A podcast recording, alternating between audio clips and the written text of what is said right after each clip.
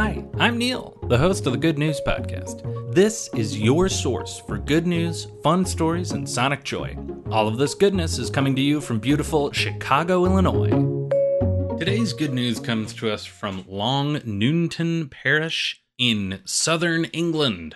This small town planted some native wildflowers during the pandemic to help make the area a little bit more biodiverse. As we've covered time and time again on the Good News podcast, bees and butterflies love wildflowers. The good news here a purported side benefit of these beautiful new flowers a reduction in speeding. This good news just tickles me because I, for sure, am one of those people who slows down probably to a reasonable speed from an unreasonable speed anytime I see a beautiful piece of nature. The speed limit through this small town is 30 miles per hour, 48 kilometers an hour and a lot of people are breaking that speed limit. For now, more data will be collected on whether these flowers are having a noticeable impact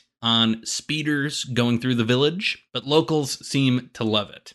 There was a crowdfunding campaign that raised about 8,000 pounds for traffic calming in the area, and that money is going to be used to take care of these wildflowers for three years. I read about this on the BBC website, and they've got a quote from resident Michael Norton, who noted the flowers were such a riot of color that people couldn't help but slow down and have a look. I'll post a picture of the flowers because I totally agree. And I just think that this is such a fun way to slow people down as opposed to like speed limit cameras, which, at least in my city of Chicago, have all sorts of troubling implications. And these flowers just seem like a lovely way to solve a problem in an unexpected way. That is the good news I have for you today. Enjoy the rest of your day.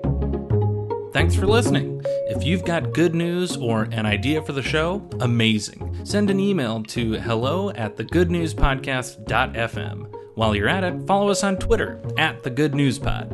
If you love the show, think about supporting our Patreon or reviewing us wherever you're getting this podcast from. Both are great. The music you hear on the show is from Poddington Bear. Have a great day.